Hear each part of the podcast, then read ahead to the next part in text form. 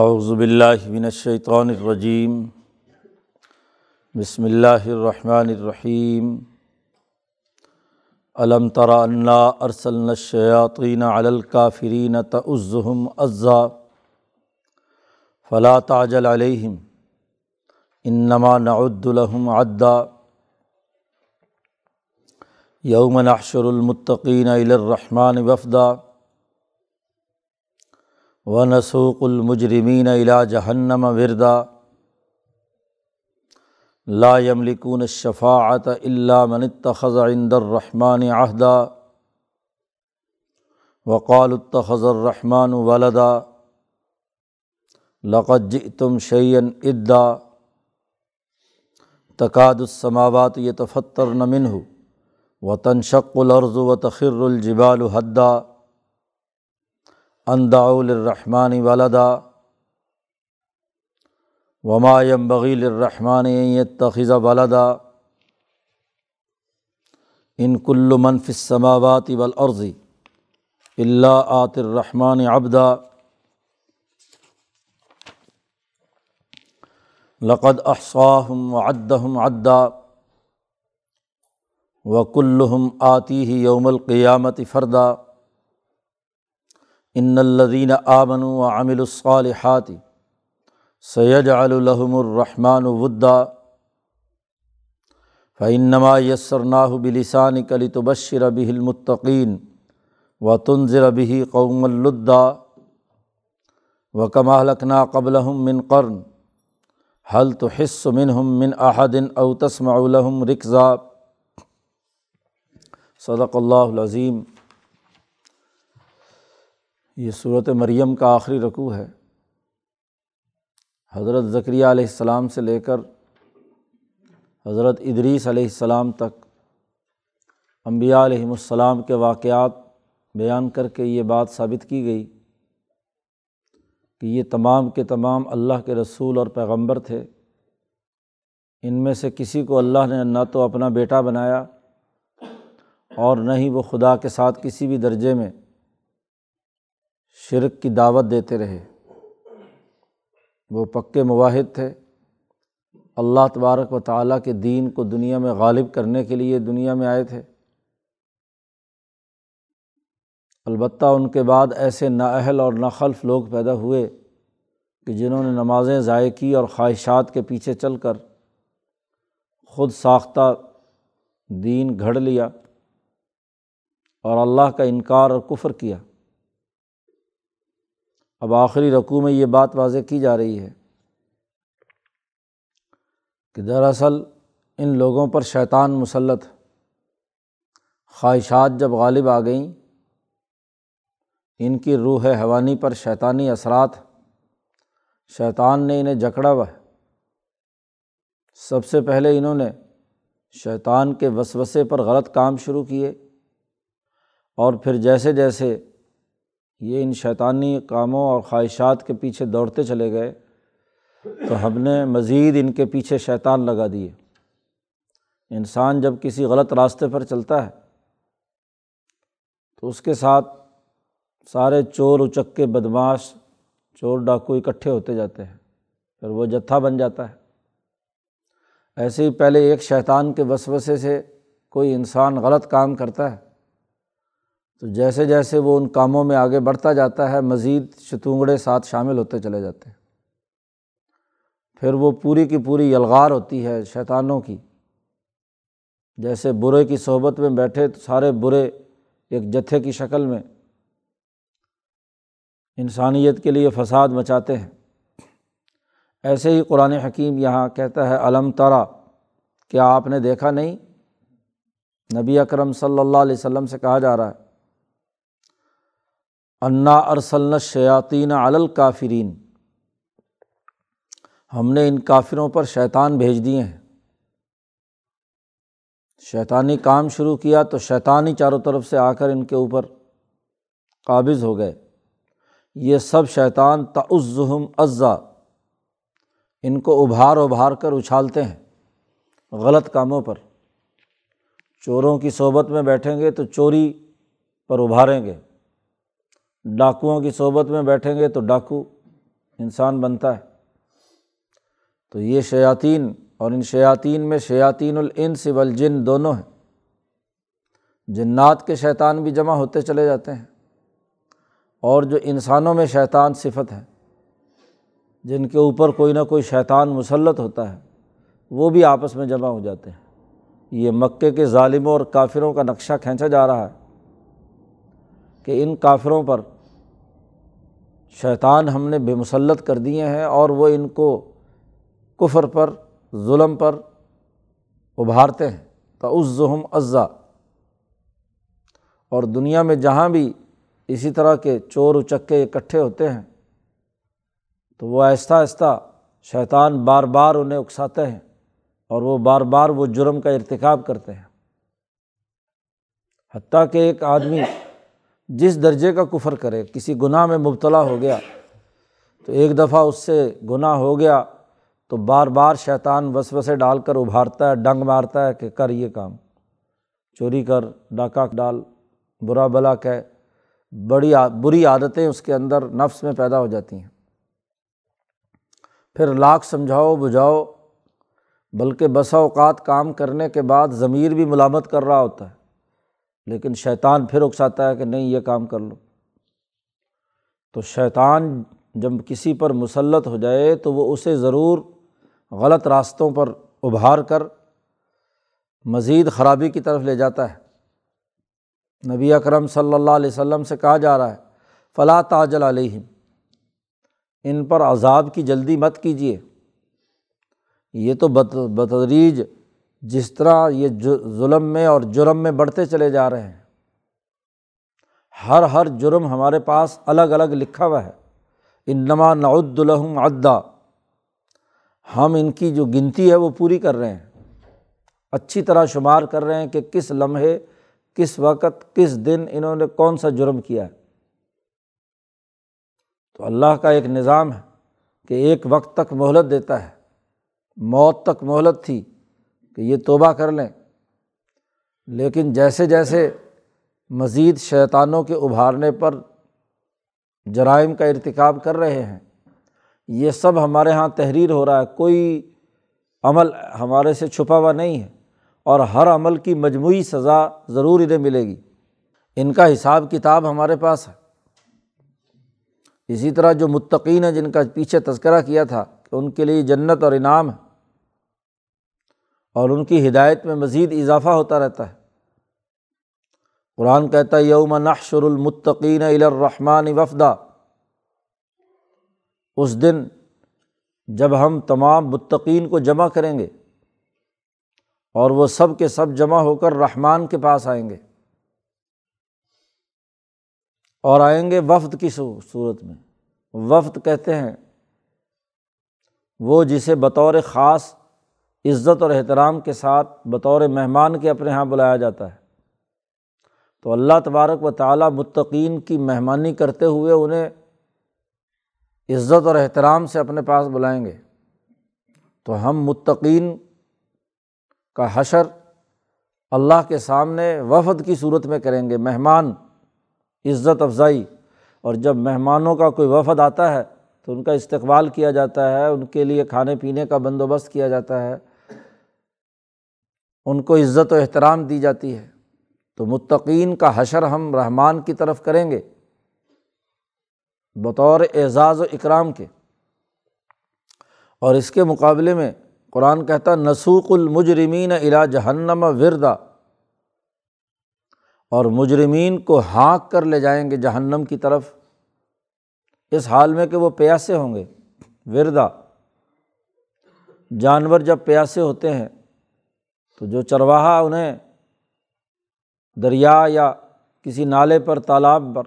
لے جاتا ہے تو وہ انہیں پتہ ہوتا ہے پانی پینے کا وقت ہے تو دوڑتے ہوئے جاتے ہیں، لیکن جب یہ جہنم کے قریب پہنچیں گے تو نظر آئے گا یہ تو معاملہ ہی اور ہے۔ نسوق، ہانک کر لے جانا، ادھر ادھر سے گھیر گھار کر، کوئی ادھر ادھر پھر رہا ہو جانور تو اسے اس ورد میں شامل کرتے ہیں، اور اگر نہیں تو پھر ڈنڈے سے اس کی مرمت کر کے اس کو ادھر شامل کرتے ہیں۔ سائق پیچھے چلتا ہے اور قائد آگے ہوتا ہے۔ ریوڑ جو عرب لوگ چراتے تھے، جو چرواہا سب سے آگے چل رہا ہے وہ اس ریوڑ کا قائد ہوتا تھا، قیادت کرتا ہے، اور سائق ایک پیچھے ہوتا تھا۔ پیچھے والا جس ادھر ادھر بھیڑ پیچھے رہ جائے تو اس کو ڈنڈے مار کر آگے کرتا ہے۔ تو متقین جب اللہ کے سامنے آئیں گے تو وہ وفد کی صورت میں ہوں گے، وہ اپنے کسی نہ کسی قائد کے ساتھ ہوں گے۔ انبیاء علیہم السلام، صحابہ، تابعین، اولیاء اللہ، ان کی قیادت میں وفد وہ وہاں پہنچے گا، اور ظاہر ہے کہ وفد کا سربراہ گفتگو کرتا ہے۔ تو اللہ تبارک و تعالیٰ سے ہم کلامی کا شرف انبیاء علیہم السلام کو حاصل ہوگا، جبکہ یہ جب جائیں گے تو ان کو پیچھے سے ہانک کر، ان کو ادھر ادھر سے گھیر گھار کر، اور ہوں گے پیاسے جہنم میں، اور جب وہاں پہنچیں گے تو گرم پھکتا ہوا پانی انہیں پینے کو دیا جائے گا، جس کی تفصیل پیچھے گزر چکی۔ لا یملکون الشفاعۃ الا من اتخذ عند الرحمن عہدا۔ یہ تمام جماعتیں جو متقین اور مجرمین کی وہاں پہنچیں گی، ان میں سے کوئی بھی اللہ کے سامنے سفارش کی طاقت اور قوت نہیں رکھتا، اس کو یہ قدرت حاصل نہیں ہوگی کہ وہ اللہ کے دربار میں سفارش کر سکے، سوائے اس کے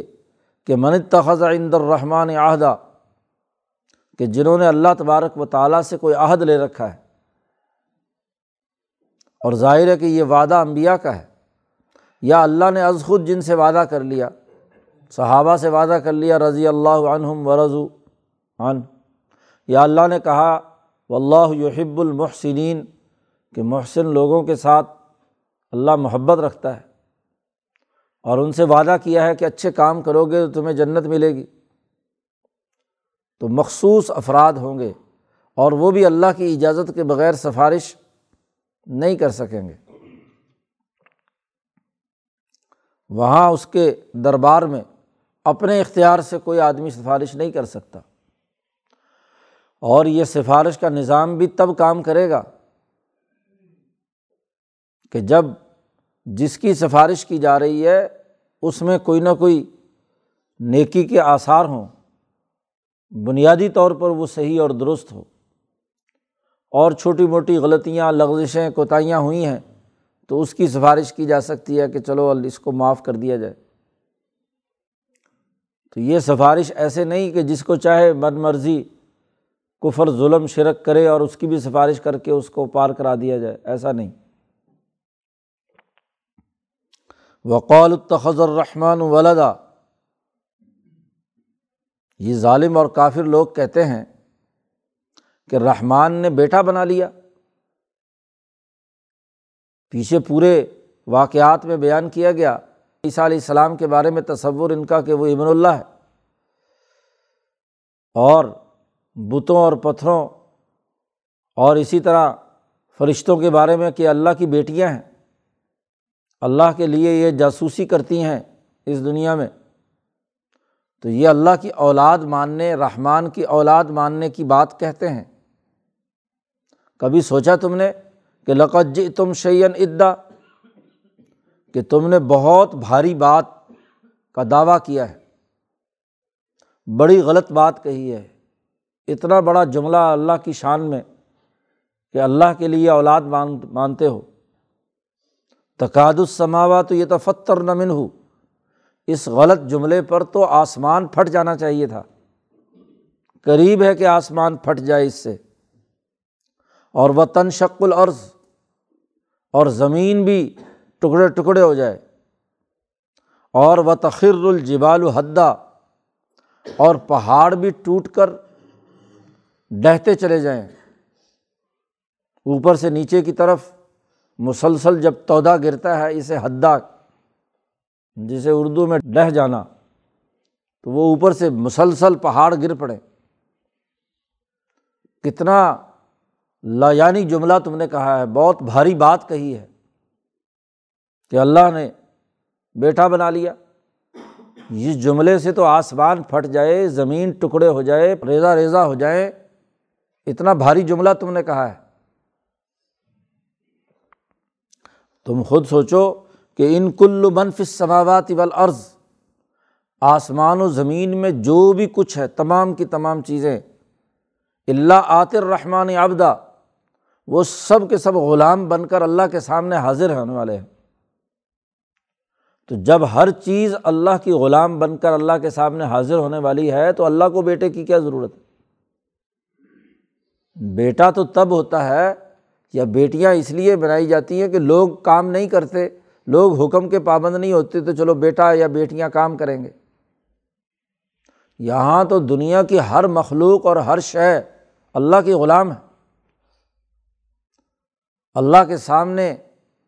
سر نہیں اٹھا سکتی۔ تو جب سب کی سب چیزیں اللہ آتِ الرحمن عبدا،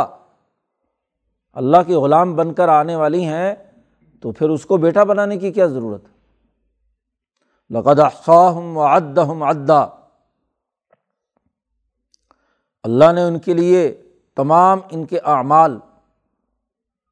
وہ محفوظ رکھے ہوئے ہیں اور ان کی گنتی کر رکھی ہے۔ جو جو جملہ، جو جو بات، وہ اللہ کے سامنے وہ بھی موجود ہے، اور پھر جتنی مخلوقات ہیں وہ تمام کی تمام ان کی گنتی کی ہوئی ہے۔ مملکت میں حکومت کی ذمہ داری ہوتی ہے کہ وہ اپنے ہر فرد بلکہ ہر چیز کا پورا اس کے پاس ڈیٹا موجود ہو، ایک ایک عدد، تاکہ کوئی اس حکمرانی سے سرتابی نہ کر سکے، جو باغی ہو اس کا سرکوبی کی جا سکے۔ اللہ نے پوری کائنات گن کر پورے سسٹم میں گرفت میں رکھی ہوئی ہے۔ احصاہم، امام شاہ ولی اللہ نے احصاء کا حقیقت بیان کی ہے کہ پورے نظام میں پروئی ہوئی ہے اور ایک دوسرے کے ساتھ چسپاں ہیں۔ ہر انسان کے تمام اعمال وہ بھی ایک سسٹم کے اندر جڑے ہوئے محفوظ ہے، ڈیٹا ہے، کوئی چیز اس کی گنتی اور اس کے شمار اور اس کے حساب کتاب سے باہر نہیں ہے۔ تمہارے خیال میں ممکن ہو کہ سارے تو غلام ہوں اور ان میں سے کچھ یہ جو تم نے خدا بنا رکھے ہیں یا جن کو تمہارے خیال کے مطابق اللہ نے بیٹا بنا لیا، یہ اللہ کی گنتی میں شامل ہی نہ ہوں، یہ اللہ کے غلام ہی نہ ہوں؟ ایسا نہیں ہے، ہر کی گنتی ہمارے پاس موجود ہے۔ اور وَكُلُّهُمْ آتِيهِ يَوْمَ الْقِيَامَةِ فَرْدًا، اور وہ تمام کے تمام قیامت کے دن بالکل اکیلے اکیلے اللہ کے سامنے حاضر ہوں گے۔ کوئی انسان، کوئی چرند، کوئی پرند، حتیٰ کہ سینگ والی بکری نے غیر سینگ والی بکری کو مارا تو ان کا بھی مقاصہ ہوگا، وہ بھی وہاں میدان میں آئیں گے۔ کوئی چیز ایسی نہیں ہے جو اللہ کے سامنے الگ الگ نہ آئے۔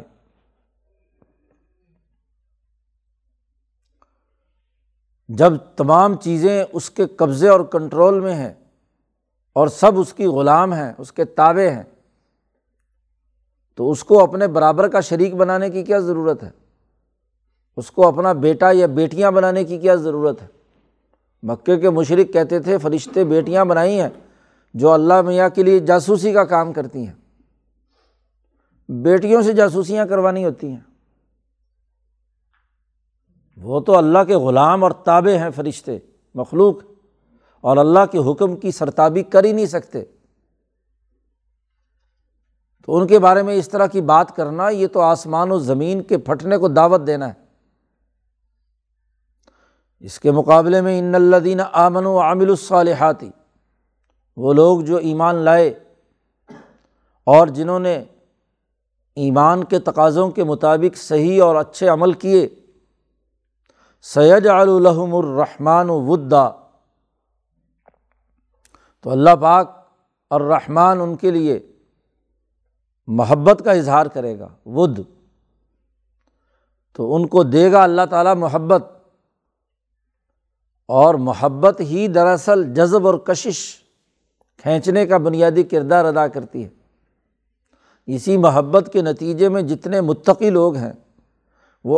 حضرت الالہیہ کے سامنے کھنچے چلے آئیں گے، جیسے لوہا مقناطیس کی طرف کھنچتا ہے۔ حشر کے میدان میں تمام لوگوں کو ان کے خداؤں کے ساتھ جمع کیا جائے گا، اور جو اللہ کو مان رہے ہیں تو اللہ کی تجلی اعظم کے ارد گرد خود بخود سب متقین وہاں حاضر ہو جائیں گے، اس محبت اور جذب کے نتیجے میں کھنچے چلے آئیں گے۔ فَإِنَّمَا يَسَّرْنَاهُ بِلِسَانِكَ، یہ قرآن ہم نے آپ کی زبان پر آسان بنا دیا، بڑی کھول کھول کر اس میں باتیں واضح کی ہیں۔ لِتُبَشِّرَ بِهِ الْمُتَّقِينَ،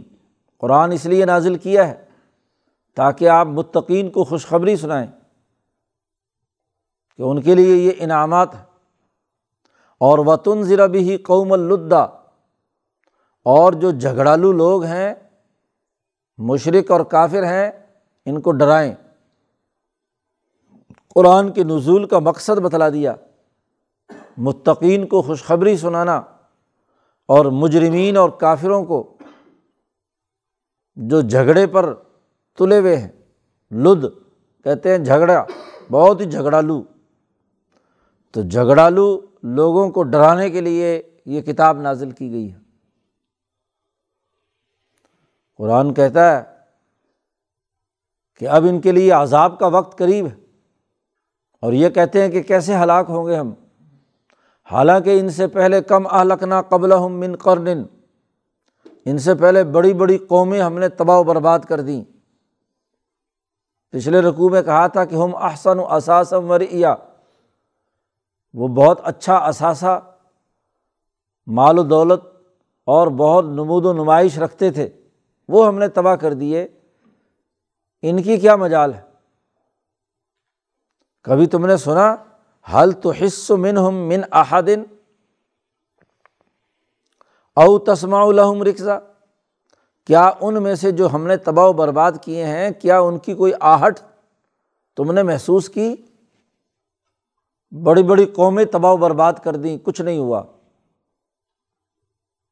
آواز بھی نہیں نکلی،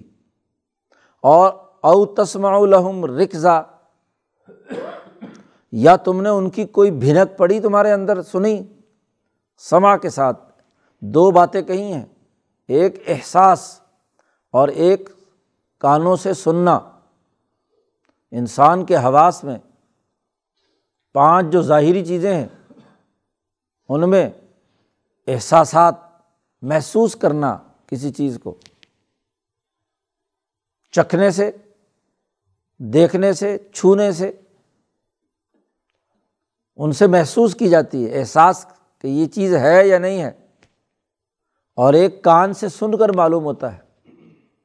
رکز کہتے ہیں کہ جب بھی کوئی آدمی جوتا رکھتا ہے ایک جگہ سے دوسری جگہ، ریت پر، اونٹ عربوں میں ہوتے تھے، ان کا پاؤں جب ریت پر پڑتا تھا تو ہلکی سی آواز چاروں طرف نکلتی ہے، ریت کے اوپر اس ہوا کی وجہ سے باہر نشان بھی چھوٹا سا بن جاتا ہے، تو پاؤں رکھنے کی ہلکی سی آہٹ، معمولی سی، جو بالکل ہی غیر محسوس ہوتی ہے، معمولی سی، کیا ایسی کوئی بات سنی تم نے؟ بڑے بڑے عاد و ثمود اور بڑے بڑے قبیلے اور خاندان، بڑی بڑی قومیں ہم نے تباہ و برباد کر دیں، اس کا کوئی خیال تمہارے احساسات میں آیا اور نہ تمہارے کانوں میں کوئی ہلکی سی آہٹ پہنچی۔ تو جب ان کی تباہی پر کچھ نہیں ہوا تو تم تو ان کے مقابلے میں بہت چھوٹے ہو۔ یہاں قرآن نے، مکی سورت ہے اور سب سے آخری جملے میں ان کو دھمکی دی ہے، مکہ کے آخری زمانے میں یہ صورت نازل ہوتی ہے کہ جب ہم نے بڑی بڑی قومیں پہلے تباہ و برباد کر دیں تو اب اگر تمہاری ہلاکت کا فیصلہ کر لیا جائے تو تمہیں کون سنے گا۔ چنانچہ اس کے فوری بعد جب مدینہ حضور پہنچتے ہیں تو یہی بڑے بڑے ظالم ابو جہل، عتبہ، شیبہ، ان کا خاتمہ کر دیا جاتا ہے، تباہ و برباد کر دیے، اور اللہ نے کہا ایسی طرف سے میں تباہ کروں گا کہ تمہارے وہم و گمان میں بھی نہیں ہوگا۔ مکے میں تم اپنے آپ کو بڑا طاقتور سمجھتے تھے، نکال کر لا کر اتنی دور بدر کے میدان میں پہنچا دیا، اور وہاں کیا ہے، مقابلہ کروا کے وہاں قتل کروا دیا، کوئی آواز کسی نے نہیں سنی، کوئی آہٹ نہیں ہوئی۔ سمجھتے تھے کہ شاید آسمان روئے گا اور زمین روئے گی، کچھ نہیں ہوا۔ آگے صورت آ رہی ہے، فما بکت علیہم السماء، نہ ان پر آسمان رویا اور نہ زمین روئی۔ تو بات یہ ہے کہ جو اصل بنیادی اساسی اصول ہیں اسے تسلیم کرنا ہے، اسے چھوڑ کر اللہ کے ساتھ شریک ٹھہرانا، اللہ کے لیے بیٹا ماننا، یہ جرم ہے۔ تو انبیاء کے واقعات کے تناظر میں بنیادی اصول اور ضابطہ اس صورت میں واضح کر دیا گیا۔ اللہ تعالیٰ قرآن حکیم کو سمجھنے اور اس پر عمل کرنے کی توفیق عطا فرمائے۔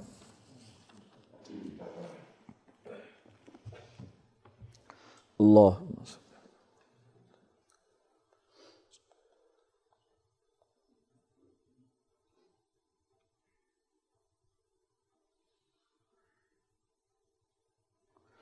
اجمعین۔